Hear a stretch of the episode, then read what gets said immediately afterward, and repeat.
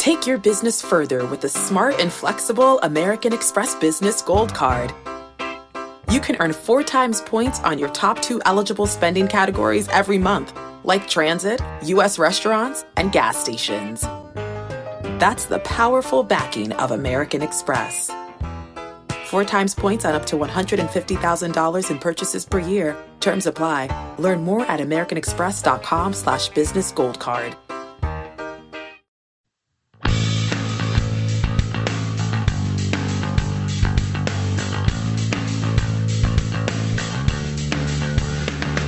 Welcome to the First Cut Podcast. I'm Rick Gehman, and this is your DFS preview for this week's BMW Championship, the second stop of the FedEx Cup playoffs, and the penultimate tournament of the season. Joining me to break it all down, as he does every single week, it's Greg DuCharme. What up, Greg?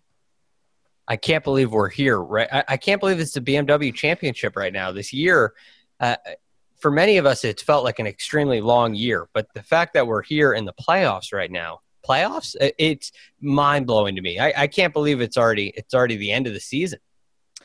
It feels less final because we are we're not going to miss a week, right? Like we are literally right. yeah, going, going from right to the U.S. Open. Yeah, like it, it feels it feels less final than it does, but uh, yeah, I agree. It, it is weird. It's going to be even weirder next week when there's only 30 in the field. Um, and we'll talk about that. But like it'll be, yeah, it, it's definitely weird, but at the same time, it, it, just it feels like we're just picking up momentum. It's just been uh, a crazy year, but last week was great. I assume this week is going to be just the same. A, a fascinating tournament. You got a bunch of great players playing great. This is going to be fun. All right, let's get into this. Uh, but don't forget, you can watch us on YouTube. So YouTube at First Cut Pod. Follow us on Twitter and Instagram. Same thing at First Cut Pod. And the course. This is kind of the big thing, Greg. Olympia Fields, the North course there. I think there's actually four courses on site.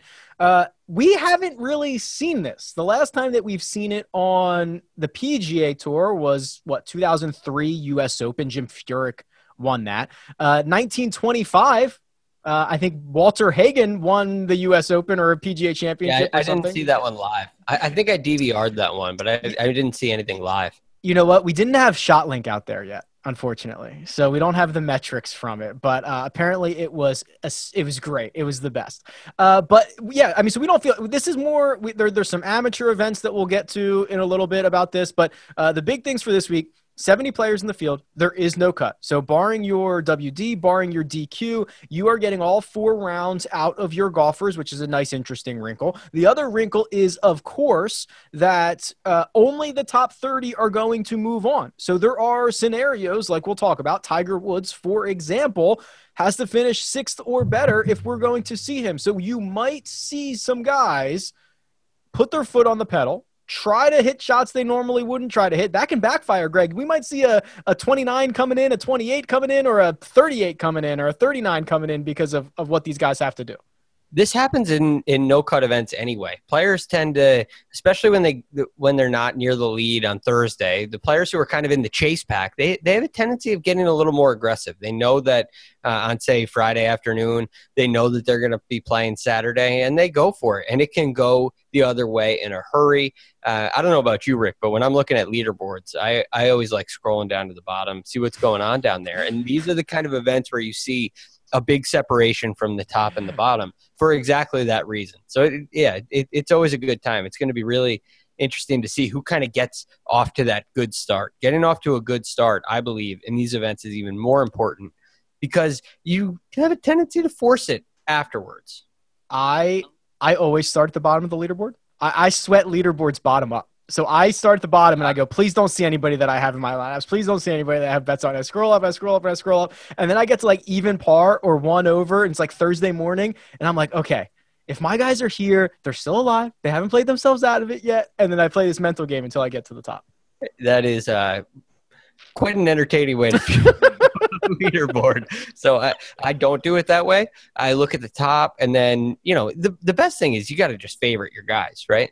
You favored them all. They're right up top. Tells you exactly where they stand. Sometimes that's not quite as fun though. Yeah, because then you have to unfavorite them when they miss the cut, so that you don't see it all weekend.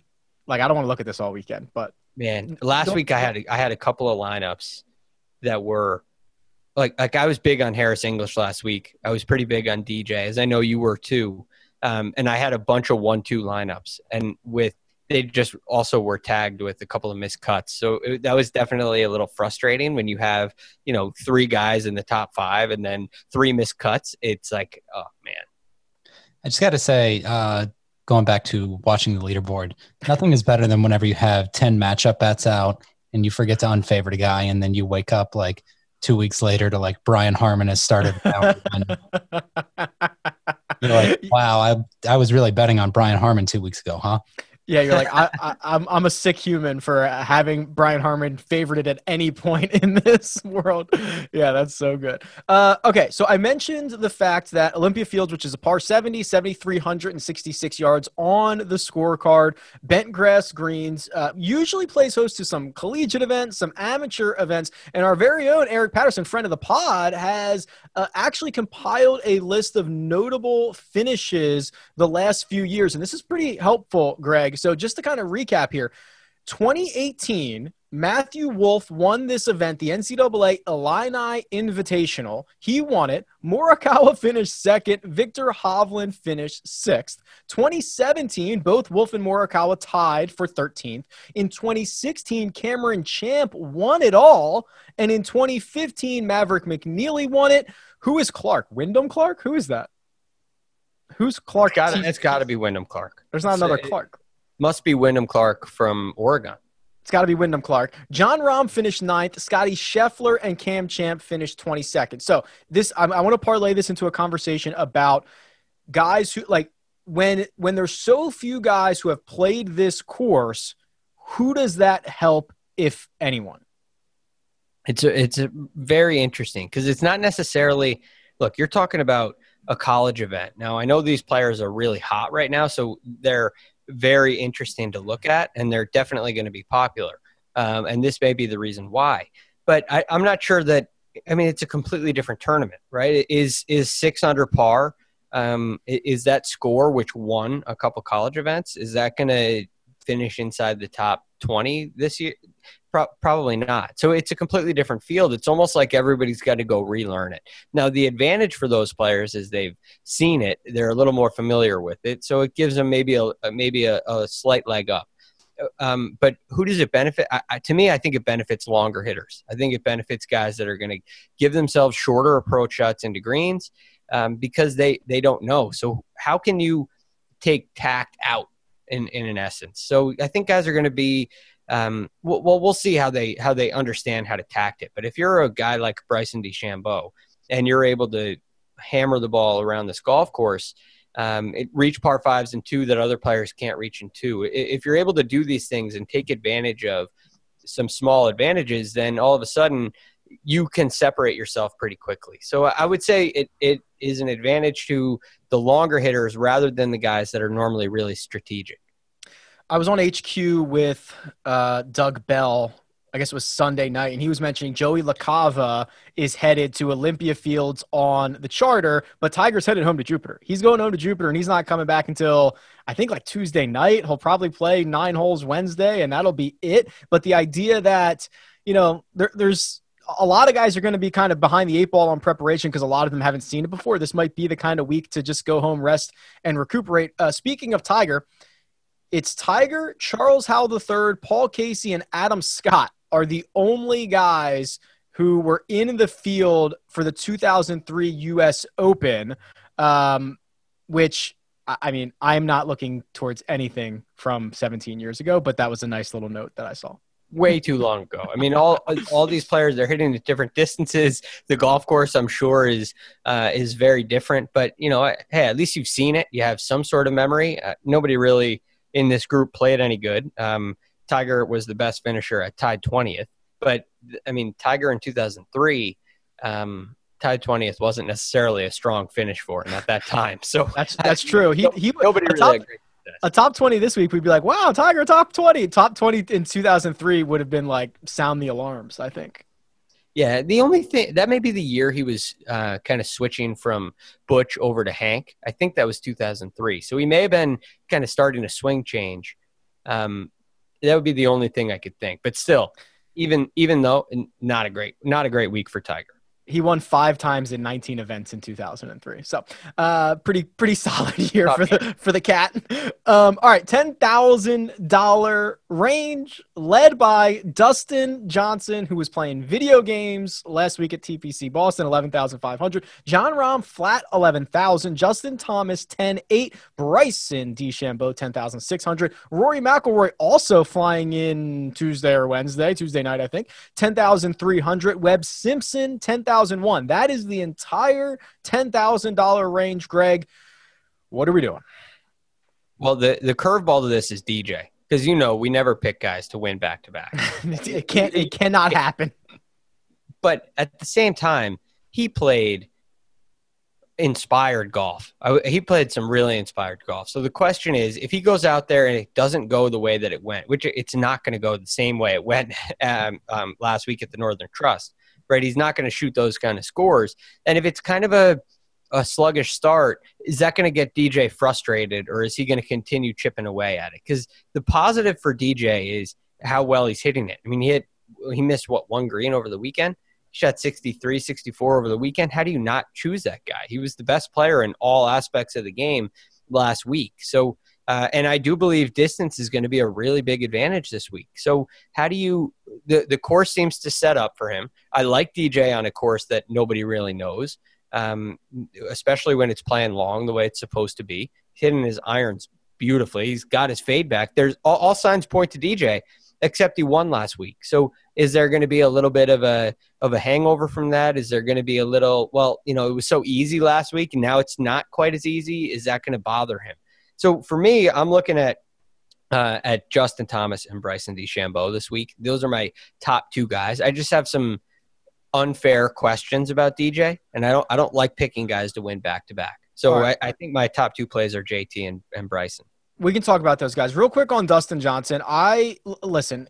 I, I think he's. I think it's fair. I think he's fine. I think I'll have my fair share of him. I'm not like super stoked to to play him. I just think that from a more strategic standpoint, and I think you nailed it earlier, Greg. Like, if you're chasing DJ because you think he's going to do what he did again, it's not going to happen. Like he's not going to shoot 30 under. He's not going to win this golf tournament by 11 shots. It, can he contend? Absolutely. Um, if you look at the Vegas odds, he's a, essentially a coin flip to finish in the top 10. Half the time he'll finish in the top 10, half the time he won't. So, like, what do you need out of him? At least the top five, probably. So, I just want people to kind of pump the brakes on expectations because you're not going to get another 11 shot victory. He might be able to pay himself off, but it, like, it, you're asking a lot. You're asking a lot of it. Um, JT, let's talk about JT because I, I also like him. I think very much in a vacuum, he is he might be the best all-around player on tour. He might be the best player on tour. Like, like I am a big believer in Justin Thomas's game. He hemorrhaged strokes on the greens last week, and historically, when he puts that poorly, he usually does not do it two weeks in a row, even to the tune of like winning the next event, finishing second the next event. I mean, it's it's kind of incredible that he is able to reset, refocus the next week, and just start rolling putts in.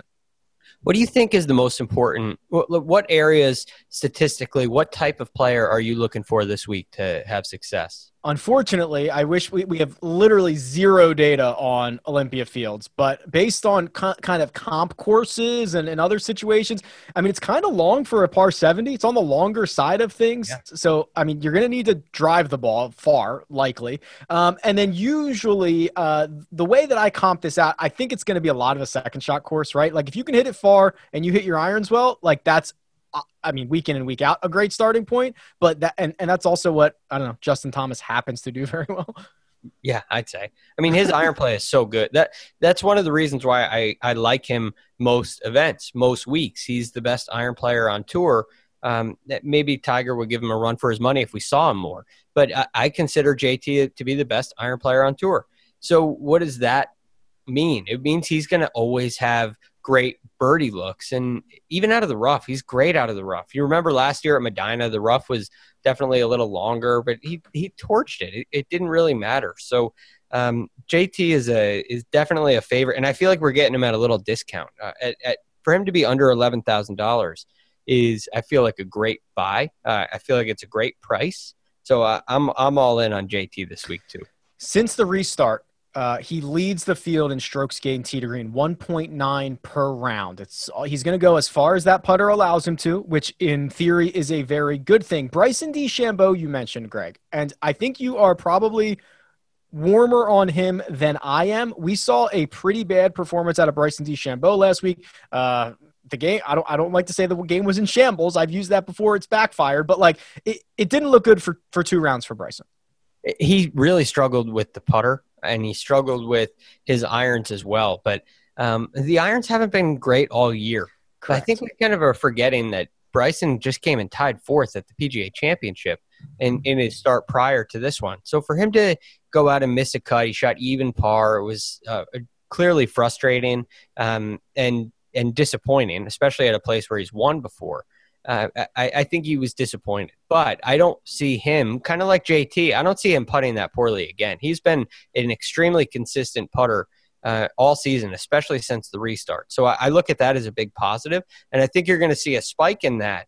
And and this seems like a buy. His pricing seems very biased. He's coming off a missed miscut. He's re- routinely been the top one or two guy um, price wise, and all of a sudden we see him down at, as the fourth price guy. Uh, so at 10 6, I think he's a great buy. And I think his advantage is accentuated this week. Two par fives, both the par fives are over 600 yards on the golf course. At least that's what uh, the reports say. We'll see how they set it up. But that gives, I mean, he's going to be one of very few who can reach these holes. Um, and all of a sudden, that advantage extends past what it was last week, where everybody could reach par fives and everybody could reach uh, the, the short drivable fourth. The additional narrative around Bryson is like if you give anybody like five days to like fit, tinker and figure out what went wrong the week before, like I kind of trust Bryson more than a lot of other guys to figure it out or at least try to. So you can yeah, kind of that's definitely a good point. You know he'll be working on that kind of stuff. Uh, yeah. Um, the, the iron play and the putting, I think that's where he'll be really honing in on. Can I make a quick case uh, for Rory McIlroy? yeah, you absolutely just a little one because let, us be real here. The Rory McIlroy, for all intents and purposes, since the restart, he's been pedestrian. He has been closer to tour average than he has ever been. We've heard the comments about maybe not getting a, as much um, energy from the crowds that, that are that are not out there, and he hasn't been able to figure that out yet. But the one thing that has kept him as a pedestrian for the first seven weeks or however many starts he's made were, was the irons. He was literally like tour average with his irons. Last week, gained over five strokes on approach, by far his best in the restart. Now the putting was terrible, one of his worst one of his worst events of his career. This is one of those situations where if you think that from week to week that irons carry over, which I tend to think that they do, and the numbers tend to think that they do, and that putting is much more variable, so that that would bounce back. Like that gives you a recipe for Rory to make at least more noise than he's been making. And that might not be a lot, Greg, because he's been really bad. Like he's been, by his own standards, really, really bad. So maybe it's like a top 20 finish. I don't know if he like goes out and wins this thing, but I, I'm feeling more optimistic this week than I have in a long time. I have, I definitely have concerns about Rory. Um, the iron play, that's a great point. It, it's a great catch there on the improvement in that area. But the putting to me is a is a big concern. And I know how volatile putting can be, but for Rory, this has been a weakness for the past couple of years. This has been what has held Rory back from major championships. It's been something he's worked really, really hard on uh, with his coach Brad Faxon, and right now it it's not in great form. And so I don't see that as being a, a, variable, like like a volatile statistic where he could pop off. Whereas Bryson, he's been a great putter all year. He had a bad putting week last week. Justin Thomas has been an up and down putter throughout the year. So it, it's much more likely that those two players uh, have a have a hot putting week. With Rory, I haven't seen anything to indicate that he's close to having a hot putting week. So I definitely have my concerns there. Um, but you're right with the way that he hits it, and, and if he's if if he's uh, found something with the irons, he can definitely contend even with a cold putter. It's just a matter of well, how, how cold is it going to be? Yeah, I mean, I, I, mean, he's also like trying out different drivers in Jupiter this week. Like, I, there's Rory's got to figure it out. Uh, Nine thousand dollar range. Xander Schauffele leads it off at 9,900. Daniel Berger is at 97. Collin Morikawa, friend of the pot, 9,500. Jason Day, 9,200. Scotty Scheffler, this guy, flat 9,000. Always a small $9,000 range on DraftKings. Greg, who's your favorite? Uh, Daniel Berger. Uh, Daniel Berger is he's up to 13th in the world now, uh, and and I've been saying this for quite a while now. He he is a player whose his fingerprint is this kind of play this is who he is. This is a guy who was rookie of the year in a class with Justin Thomas. He is a stud. He's a really, really good player, and he had a wrist injury in 2018, and that kind of derailed him for a little while. This this restart that he's having isn't like a. It's not a fluke. This isn't. This isn't like uh, just a, a guy catching lightning in a bottle. This is really who Daniel Berger is, and I think he believes he can make a real run at the FedEx Cup. And so uh, you know, I look at how well-rounded his game is. We talk about JT and and deservedly so, and how well-rounded he is. Well, Daniel Berger's right there. I mean, he's something like 13th in putting. He's fourth in scoring average. He's um, I want to say he's third in strokes gained total. He is unbelievable in all areas of the game, and week after week after week, he continues to perform, and he doesn't care what the field looks like. I, I gotta think he's going to be a contender. He is not only the best player in terms of strokes gained total in the restart by far 2.38 he's the only guy over two. I also since you said like he's been playing better than this like longer than this and i completely agree with you i just went back to february real quick. So since the waste management he's still the best player on tour in that in that span by a half a stroke. The gap gets even bigger. By the way, Harris English, shout out to Harris English, second on that list since waste management. Like these guys, these two guys, I don't care if it is flying under the I don't know if it's flying under the radar. I mean, we talk about it every single week, but they are so good right now. It's like I I I can't even describe it. I'm trying to use the numbers because I don't have the adjectives to describe how good these guys are right now. Do you think they're they're both underpriced? So okay, so Berger is 97, uh, and Eng- English is 83. Like yes, English probably is. When you look at you know he's with Adam Scott, he's with Matthew. Like I love Matthew Wolff this week, but uh, him and Harris English are kind of in two different situations at the moment. I think that Berger is a little bit underpriced. Like I think you could easily get him into the 10k range, um, but I, I would never get him over I don't think you can put him over DJ, Rahm, JT, Bryson. I mean, you could you could make a real case he could be the fifth highest priced golfer here above Rory McIlroy. If if Rory McIlroy, well, let me put it this way: if Daniel Berger had been playing the way Rory McIlroy has been playing, he would be maybe in the low sevens. Yeah. Right. And if if Rory was playing the way Daniel Daniel Berger was playing, he would be uh, the highest price guy. I mean, 12, I would say twelve thousand dollars. Yeah, it'd be, un, it'd be, unbelievable. People would be raving about it. They'd be salivating from their mouths because of how good Rory's play. But that it, that's not that's that's Daniel Berger, and so yeah. I, I, look at that as a definite steal and a, a must play in this range. The only, uh, not the only other guy, but I mean, Berger.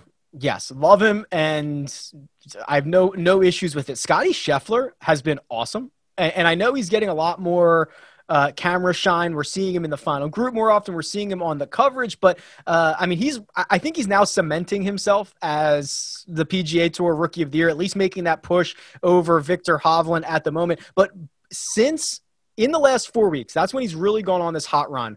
Uh, no golfer is has been better from tee to green than Scotty Scheffler has been, and also we talk about this a lot. It's the birdie or better percentage, man. His his fantasy scoring is so much more valuable than his actual finishing position in the tournament is. He could be, he might finish T12 here and be the sixth highest scoring player on DraftKings. It's fascinating. And, and you know, I mean, he shot obviously 59 this past week. But he also did that like the week before or something. Yeah, he has, I was going to say he has two 59s like recently. When I when I read that a guy had shot 59 and didn't know it until they got in the car, that is a great sign. It, it, means we talked about this a little bit with um, about DJ um, about realizing where you are in a tournament. Kyle and I were talking about it last night, and you as well, Rick. Um, and so Scotty Scheffler is a guy clearly who's not afraid of holding his breath right? He's not going to read the paper. He's not going to say, "Oh, if I make another birdie here, I could get to six under." Through it, he, he he doesn't do that. He just continues to march on and make birdie after birdie after birdie. So, look, uh, because of the way fantasy scoring works, Scotty's always a good play. Is he getting to that point where his price is kind of catching up to that, and and he's is he going to lose any value because his price is starting to climb and people are starting to realize how good he is? I think the price is still fine. I just think his ownership is going to be higher. I just think people are recognizing him more frequently. So I think the price is fair. I just think he's going to be um, one of the more popular. Does that concern you? Uh, no, because I'm not going to let one one golfer's ownership dictate whether he's in my lineup or not. I'll just pair him with other guys that I think are going to be a little bit lower owned. The the the only this is very narrative based, and we will have no idea about this, but um, I don't know if we're gonna if he's gonna have his bagman this week. But I thought it was interesting when he was saying like we've been like we, they those guys have been together for every shot except for like five Korn Ferry Tour events, and I and and Scotty did say after the round, like, yeah, that was weird. You know, he's been helping me read putts. He's been helping me, like, he's been the last voice I hear. I, I, I don't know if that's to be an issue. It's to be different for him. Uh, it, I mean, he, I'm sure he can find a, a, very experienced, great caddy for, for this week if his isn't ready to go. But, like, eh, level of concern zero through 10 on who his actual caddy is this week. Uh, it, it's probably, I, I mean, it, it's probably somewhere between three and five. It's yeah. definitely a concern, but it's something we don't see very often. I mean, I can't, I don't remember ever seeing a, a caddy have to be subbed in um, that late in a round in one of the final groups. I mean, it, it was um, definitely a, a, a, very bizarre circumstance. So you don't know how it's going to affect him. But look, the guy plays. He, he was just playing college golf two years ago, so he he's comfortable playing without a caddy. It's just something that may take a little bit of adjusting. So there's there is definitely a concern, but it's on on the lower side for me. So that leaves us with the fades, uh, which I think we're both fading Jason Day. That great stretch of golf, Greg. I mean, it was four consecutive top seven finishes, comes to a screeching halt at the Northern Trust where uh, the numbers weren't good. The eye test wasn't all that good. The miscut got him out of there early. Seems like eh, my, my, my big thing here, and I'd, I'd love your take on this. I just like the other guys a lot more. This isn't necessarily like I don't think Jason Day is ever going to bounce back. I just like the other guys more. Yeah, this is a this is a really hard one to find a fade. Um, I mean, like we, we've basically been very high on everybody else. We know on this podcast we're we're always very high on our friend Collin Morikawa. So it, it, it's a little bit of a challenge, and Day sticks out. He's the one guy that missed the cut last week. He's the guy who's well, Morikawa missed the cut too, but last time Morikawa missed a cut, he won the next week. So um, it, this is a hard one to find a real fade. I would say Jason Day kind of sticks out in this range. I think that's fair. I think that's fair. It's a small range, and somebody's got to be a fade. Somebody's the odd man out. Uh, all right, I want to get to the 8K range. We're going to get into some value here, but first, we're going to take a quick break and hear a word from our partners. Did you know that more than 75% of Americans will experience foot pain in their lifetime, but only 10% will seek out a solution for that pain. Those numbers do not add up to me, and I know it can be confusing the biomechanics of the foot, the bones, the muscles, everything in between. But solving foot pain is simple, and that's where Superfeet comes into play. These Superfeet insoles go into your shoes, give your feet comfort and support where they need it the most, and redistribute the forces that reduce both stress and strain through your entire body, not just your feet. Insoles have been uh, phenomenal for me uh, personally, and they are clinically proven to decrease fatigue, reduce injury, and improve comfort. I can attest to that myself, especially when walking uh, a lot of golf holes that I play. So if you feel good, you play good, you look good, everything works out from there and it starts from the bottom up. Visit superfeet.com and enter promo code FIRST at checkout for 15% off your first order plus free shipping. It's a really fine line creating workout clothes that are great in the gym and workout clothes that are also great to look at outside the gym. And Vuori has threaded that needle. They are designed to work out in, but they don't look like it. They don't feel like it. And it's incredibly comfortable stuff, whether you are running, training, swimming, doing yoga, running errands, lounging around the house. It really doesn't matter. These are versatile clothes. You'll find me often in the men's Sunday performance jogger because I, I like the jogger situation that goes on down at the bottom, but they're very comfortable. Uh, they've got a little bit of a shorter inseam, so they're not as bulky as as other pants or other joggers that I have seen out there, and I've really enjoyed how they work both in and out of the gym. So now here's what you can do for for our listeners. Uh, first time purchasers are getting 20% off. All you have to do is go to vuori.com slash first. That's V-U-O-R-I dot com slash first. Again, not only will you receive 20% off your first order, but enjoy free shipping on any US orders over $75. And here's my favorite part free returns. Yeah, go check it out. Vuori.com slash first and discover the versatility of Vuori clothing. And we're back. Don't forget if you want your questions answered about fantasy, betting, whatever, what Greg eats for breakfast, just leave a five star rating and review in Apple Podcast. Leave your question there and we will be sure to get to it. Greg, what do you eat for breakfast? Um, depends on the day. So sometimes a banana. I, I, eat a very light breakfast if I do it all. Um, and what's interesting about breakfast is it, this is what you use to break your fast. So the break of your fast that is correct. food. It can also be. It can also be. Um, we were talking about Phil Mickelson in the break. I, I drink coffee. So many mornings I have just coffee for breakfast and I eat a little bit later on in the day. So sometimes I eat nothing. Other times I'll eat a banana. I'll eat some fruit. I try to do that. Most mornings it, it's some some sort of fruit. Oh, okay. I'm a I'm a true Californian millennial. I like avocado toast. How about that? Ah, yep, yep. You're in the right place. Right up my alley. All right. 8K range. Led off by Patrick Cantlay, Patrick Reed, the two Patricks. The bottom end of it, Louis Oosthuizen, the bubble boy, number 70, knocked out friend of the pod, Doc Redman. He's in. Billy Horschel, the other $8,000 golfer. Greg, oh, I, I could live in this range. I love this range it's a really strong range and there's yeah. a lot of variation and we've been seeing that with the uh, uh, kind of a, a slim 9k range um, which has been a theme at least since the restart yeah. we've had some heavy 8k ranges so there, there's a lot to choose from here uh, first guy that i go to in this list is tony Finau. Um, and I love Tony Finau this week. One, I think he's due. I, I think Tony Finau needs something. But anyway, that's beside the point look at these past finishes. The Memorial, he comes in eighth. He comes in tied third at the 3M. Tied 65th in Memphis, not so great. Tied fourth at the PGA. Missed the cut last week. Uh, 72 69 wasn't enough to get it done.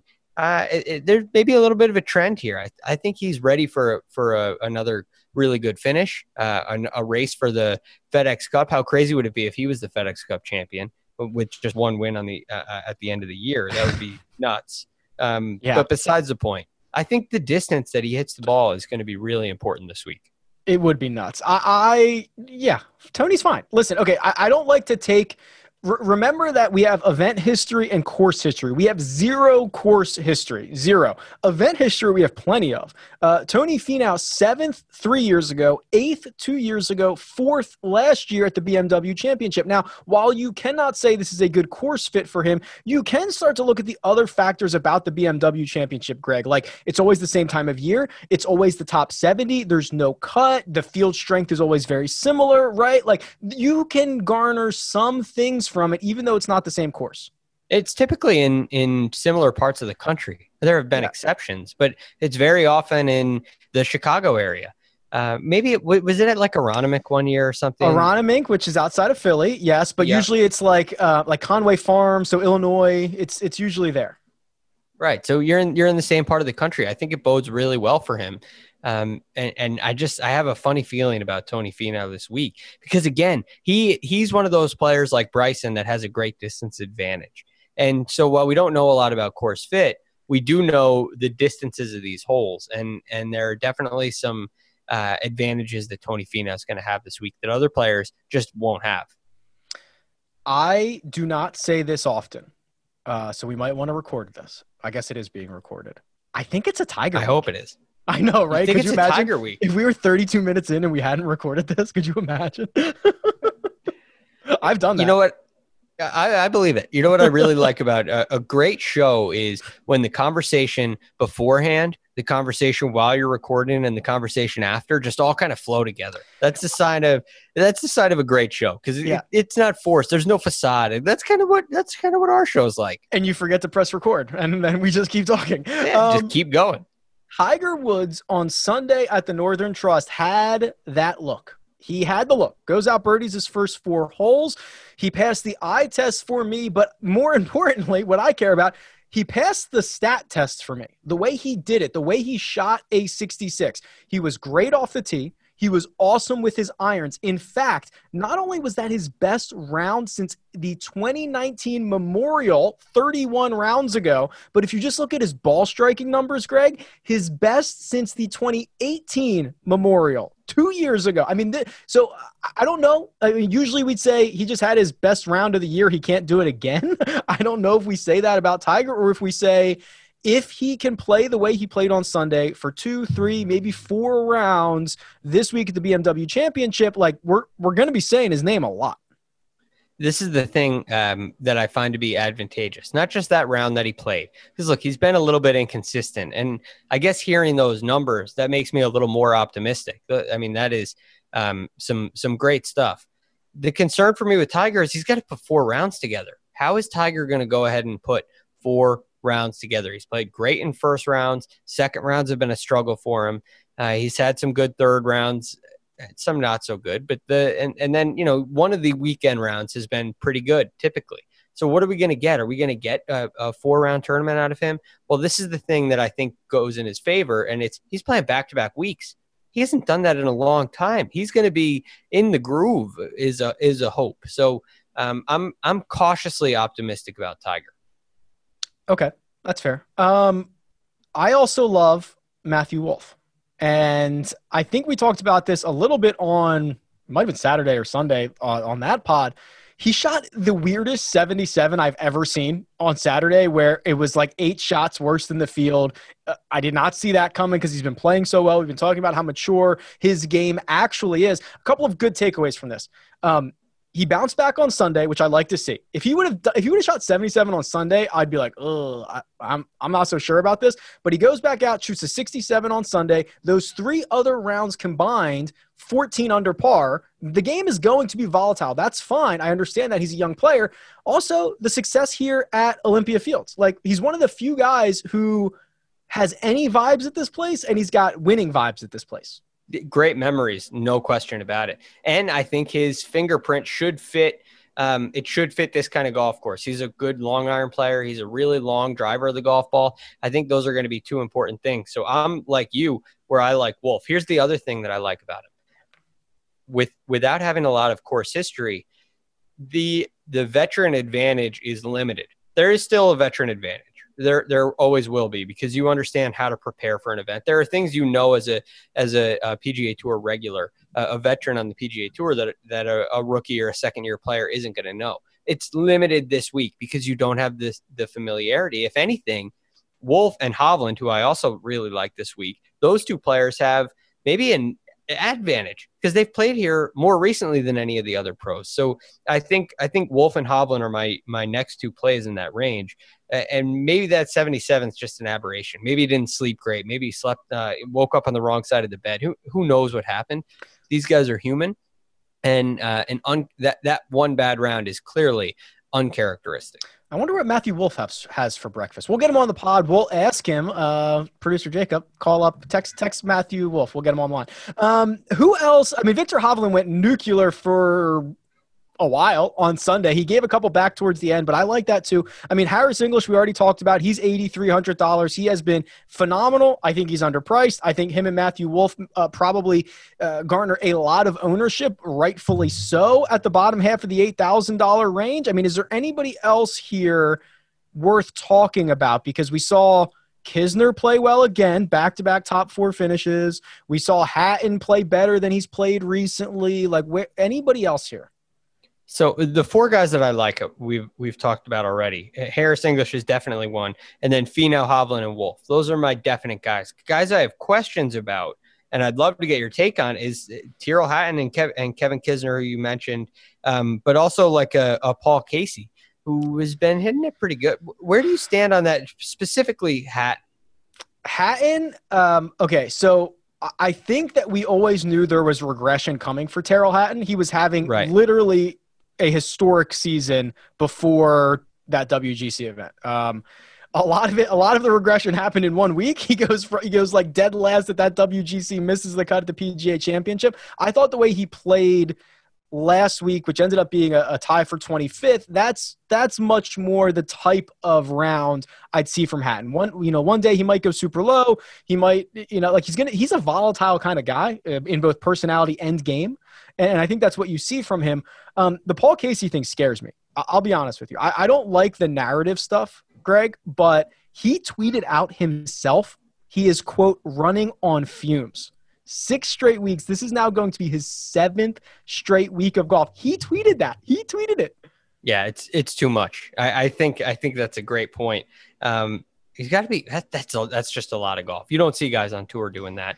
This is the time of year if you're going to where you might because guys want to get into the playoffs. They want to get their their points up. They want to get into a better position, and then you end up now you. It's like okay, I made it here, and now I'm completely gassed. So I tend to be with you on Casey there. Maybe maybe this is a week to stay away. It might also be showing up in his numbers too, because he's lost strokes on approach in each of his last two events. I had to go back three years before I found two consecutive events that Paul Casey lost strokes on approach. So he may be right. He is running on fumes at the moment. $7,000 range. Um, I could live in the mid eights. I could live in the upper sevens. I'll tell you what. Uh, it is led off by Matthew Fitzpatrick, Alex Noren. The bottom of the seven thousand dollar range is Adam Hadwin, Joaquin Niemann, Mackenzie Hughes, and there. Is, this is where I think you get the purest of value. It's interesting you say that. I mean, I'm I'm looking through and I'm these guys aren't necessarily playing great. Like Gary Woodland gets my attention when he's down in the 7K range. He's a U.S. Open champion. Uh, he's got the distance, but but he hasn't been playing very good. So first guy that comes to my mind that pops off the page to me is Russell Henley. Russell Yeah. Henley has been playing great golf, and uh, and he's one of the best iron players on the PGA Tour. So there is no question a strength. What is he like second strokes gained approach this year? He, he has a crazy strokes gained number for the year. He's So also that is- he's first in the restart on strokes gained approach. First. Right. So he and, and so he's kind of a he was what tied ninth last week. So there's definitely some uh, some upside for him. And like we say, especially when you get down into value picks, you always want to be looking for a guy that's on an uptick, whether it's maybe a statistical uptick or or uh, a results uptick. Those are the guys that are likely to to really compete and contend. So Henley's the first guy on my list because he has that. Um, he he has some really strong form coming in, but he also has a uh, a- an asset that is great. It's a, it's an elite, quote unquote, elite iron play so far this year, definitely since the restart. So he, he's my number one play in this range. Henley was very high on my list as well. Uh, the other guy is Ryan Palmer, who okay, this is Yep. where this is the intersection of um, uh, narrative and stats for me. Greg was such on a, he was frozen in such a great screen grab. I hope we grabbed that. Your video feed was so good. Um, oh man, this is this is the intersection of narrative and stats for me. So, do you remember he missed the cut at the Workday Charity Open and he flew home and he like flipped the script, right? Like he got like a, a- swing lesson from his coach. He pulled out a putter that he hasn't used since college. Like he completely changed everything. And oh, by the way, since then, he is second on tour in strokes gained from tee to green. He's like sixth in strokes gained total since that moment. So like this is the perfect combination of guys who love narratives. Like like if Mark and I were to pick the one guy this week, it would be Ryan Palmer because we both get what we want here. He definitely loves a narrative, but another a really well-rounded player. The putting is maybe a little touch and go. That's definitely his weakness, but he has been hitting it great, and it's shown up in his form. Again, um, it was it was second at the Memorial, as you mentioned, tied 15th in Memphis, and tied eighth last week at the Northern Trust. So uh, another player in the 7K range at a at a value type price who's definitely on the rise, uh, and and I think that a Ryan Palmer who drives the ball the way he does is likely to give himself a chance. And he seems to be just in a great attitude, which look, when you're playing great, you're going to be happy, but you see it, you're seeing a lot of smiling out of him. You're seeing a guy that looks like he's really enjoying himself. So, um, the, those were the two guys, if you saw on the run, those were, those were the two guys that I really liked in this range. Then there's another player who I have some questions about. Um, and that would be Corey Conners. What, what do you make of Corey Conners? Man, um, I mean, he fits the mold for guys that I normally like, right? They're ball strikers, they can't putt. I think that it's finally great that he broke his stretch of two or three, I think it was two missed cuts in a row, finished uh, top 25 last week. The only time he's played the BMW championship, he finished in the top 10. Again, different course, but like I, I get it. So I, am fine with that. He usually fits the type of mold. Um, let me throw a question back at you. Alex Noren has now been piling up top 25s and has three top 10s in his last four starts. Now, this is hard for me, Greg, because he does it the opposite way of Corey Conners. He's all short game, which scares the crap out of me. But like, I, I look at the results and I'm like, wow, Alex Noren, like all these top 10s, that's great and and it's great scores, right? Yeah. 3M Open, 67, 69, and then two 66s on the weekend. Uh, the at the PGA Championship, one the one round that really derailed him was Saturday, and it was a that was a tough day. Um, probably the toughest day uh, during that major 67 69 73 67 on sunday and then last week 69 68 64 68 this is some consistency but I tend to agree with you, Rick, where the, the concern is we're going to a place where we don't really know. We don't know much about it. We're trying to um, analyze what's going to happen in a tournament where we don't know the playing field. So that presents a challenge. And in that situation, I generally like great to green players. It, you're talking about greens you're unfamiliar with. Um, so it just it, it puts a little bit of a premium on ball striking in my opinion and so that would be my concern with alex noren that being said I love recent form. And when a guy's playing good, when or playing well, sorry about that. Uh, when a guy's playing well, I tend okay. to go with it. So I, I think I think I think Alex Noren is a is a play. All right, um, I, I'm I'm kind of split. Uh, I, I could go either way on him. Uh, I don't have a hot take. Um, last guy for me in this range would be Jason Kokrak, who I love that this guy just goes full ice in the veins, makes eagle on the 72nd hole last week, which is basically what he had to do to get himself into this week. Now, he's got work to do. He's going to have to finish. I don't even know what he's going to have to finish to, to find a way to East Lake. It's going to be something ridiculous, but back to back top 15s. Three times in the last four years he's played the BMW championship. He hasn't finished worse than 19th in any of them. Like, you know, we're at 7,500 bucks. I think you could do worse. So I, I really like Kokrak. I like, as I said, I like recent form. So you have a guy who has two top 15 finishes um, back to back, and that's great. But um, before that, it was a, a, tied 44th, a miscut at the PGA, a WD, three miscuts before that. So the play wasn't great coming in. And then it's like he just found a way through maybe willpower or he, he just grinded out a way to get to the BMW championship. And when it culminates uh, with a, an eagle on the 72nd hole of the Northern Trust, that can be like, uh, okay, I, I reached the peak. I've, I've done it. And there can be an exhale. So I have some concerns with Kokrak, but at his price, I think it could be worth the risk. $6,000 range. Um, this is where things get really interesting, Greg. My boy Lanto Griffin, 6,900, along with Brian Harman, all the way down to the min price homies, Jim the Herminator, and Carlos Ortiz at the dead min. Um, yeah, I, I don't know. What, what do you? I got a couple of guys here, Greg. What do you think? Uh, well, funny to mention, I think Brian Harman's playing okay. Um, so he had a nice finish last week. He shot, I think he shot like 64 in the final round. So Brian Harman would be a guy I have interest in. I think Talor Gooch is the guy that's playing the best in this class. Yes. Um, so so Talor Gooch is the guy that I'm looking for. Okay, recent form, he's playing good. He's in good form. He's he's hot. And then the other guy that I had a question about, and and I'll let you kind of go through this however you'd like, but uh, Robbie Shelton has interest me as well. He's been playing, he's been popping up a little bit more often lately. Um, outside of that, I have a lot of question marks in this range, and I haven't really found a lot of great plays other than those three guys, and maybe like maybe our boy Sebastian Munoz. Oh boy. Okay. Um, let me. So I, I do agree. I think Talor Gooch is objectively uh, like the best player in this range. Whether that you just want to look at the results, Yeah. you want to look at the top 20, the top 25s. Uh, I think he's got four in his last six starts. I think objectively you could be like, okay, Talor Gooch, I feel pretty comfortable in a in a tier that I don't feel comfortable with. Um, Robbie Shelton is interesting. You, you mentioned he's been popping up. That is the perfect word for it. He goes out and finishes in a, a 29 on Sunday. There's your peak if you want that, Greg, uh, to even get into this event. But like we've seen this from Robbie Shelton before. Maybe not, not maybe not a, a 29 for nine holes, but like you know he pops up at the 3M Open. He finishes third. That was just a couple of weeks ago. I mean he's he's done this occasionally where his name is on the first page of the leaderboard, and when you are what sixty four hundred dollars, that is very valuable. Um, Yeah, it's worth the risk. It's definitely on the rise, right? Correct. Sebastian Munoz. I don't know if we've talked about this.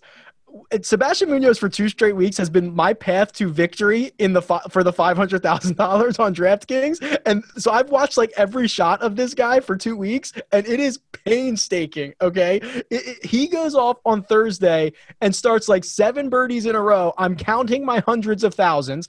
Uh, you know, he, he played the back nine, I think over par. He made double on 18 at some point. It, like anyway, that's just a, a tangent, but listen, I like Munoz uh, a lot more in showdown, which we rarely talk about, than I do uh, in an entire tournament because he has shown me recently he can't put four rounds together. And I hope I'm wrong because I'll probably get find a way to get back to Munoz, but like he just cannot put four rounds together. But he might be the best guy on the course for one or two rounds, and he might be the worst guy on the course for one or two rounds. Yeah, it's really interesting. But in this range, I really like the upside. I'm looking for guys with a high uh, ceiling. That's how you win these tournaments, right? Like Yeah. you said, he, he's he's your path to uh, half a million dollars in an early retirement. Well, the thing that that's what you need in this range. You need guys that have really high ceilings. And unfortunately, the risk you're taking is well, the floor is the the floor of the field. So that's where you run into a risk. But I will say I, I like Munoz in in this event because it's a non-cut event. So you know you're going to get four rounds, and it just gives you more nine-hole segments where he could maybe make seven birdies in a row, right? He could he could go on a little streak. It just increases the likelihood of that. So I may take a a risk, a um a, a boomer bust kind of risk down here with the Sebastian Munoz, but I do think that Brian Harman is the safest, the most boring pick. Um, but but he is playing pretty well, so I, I think he's a fair play, and I think Talor Gooch is uh, another safe play in this range. I think um, the the no cut thing is is more interesting for these guys down here. Um, so you need guys that can certainly make birdies, might maybe sneak an eagle in uh, here or there. That goes a long way in scoring. But I mean, I, I guess what I'm looking for out of these guys, like if if I rostered any one of these guys and they finished T24, I think I'd be thrilled, right? Like uh, that's what I'm asking in a field of 70, and I'm not sure that's much to ask or too much to ask, but I think if if you could pencil me in for a Robbie Shelton T24 right now, I'd probably have him in every single lineup. So what do you look for to get that? Are, or do you try to go with maybe a safer guy down here, or are you going with a a boomer bust guy? Man, I guess I guess if I'm playing uh, Rory at the top, I'd probably take a safer guy. If I'm starting my lineups with like, I don't know, Berger and uh, Scotty Scheffler, who I think are on the safer side, maybe I'd be like, all right, Harry Higgs, let's see if he can do it this week. I don't know, you know what I mean? Like, I think it depends on on the rest of the lineup, but it, I, I I have not built a single lineup yet, Greg. I think I think it's stars and scrubs time. So I, I will probably have Yeah. a lot of these guys. You know. Yeah, I mean, think- I think think- you're right. think about it. There's 20, there's like 20 guys under 7,000 in a 70 man field. A couple of these guys are going to finish in the top 20. Like it's, it's they going to to. happen. But they, right. They Yeah. have to, right. They're not all going to finish 50th through 70th. So I think you have to try to find whether it's Gooch, whether it's Streelman, whether it's Shelton, like sprinkle in these guys and pair them with the studs because I think, I think that's how you win. You're a huge Streelman guy. Is he is he a safe guy down in this range? Uh, man, I am a huge Streelman guy. Um, he, uh, I, I think in general he is not safe at all, but I think amongst these peers he might be safer than other guys, believe it or not. Yeah. But like in a normal PGA Tour field where like Streelman's like seventy five hundred dollars, he's not safe because he's the guy who finishes second at the Travelers, then he misses the cut, and then he pops up somewhere. So like no in general, but I think when you look at, I mean Tyler Duncan, Adam Long, Danny Lee, Michael Thompson, I mean, is Streelman safer than them? Yeah, sure. And and he's a really good ball striker, right? Yeah. Tee to green. So that's why I like that. That's why that pick feels safer. Not so much of his results, but what he does with his uh, his statistical makeup. That's Greg DuCharme. This has been the BMW Championship DFS preview. You can find Greg on Twitter at the real GFD. We're going to be back all week long, and then Greg, we're going to have to figure out how to whew, wait till you see the salaries next week for the Tour Championship when DJ is fifteen thousand five hundred. Wait till that happens. It's going to be a lot of fun. I can't wait. So I'm so I'm pretty sure JT was fifteen thousand five hundred last week going into the Tour Yeah. Championship. I mean, you got a huge advantage, but it's a very interesting thing. It's opportunistic. I know we got to get going here, but it, it's there's a lot of opportunity there because you're talking about passing very few guys, right? There are five guys. If you're sitting at four under par, there are only five guys ahead of you. The fact that it's a six shot lead and the best player on the PGA Tour, you know, it, it, it- there's there's a limited number of players. It's not like you're six back of 20 guys. So, uh, opportunity. opportunity. We'll leave it at that. You can find me on Twitter at Rick Run Good. This has been the first cut, and we'll catch you next time.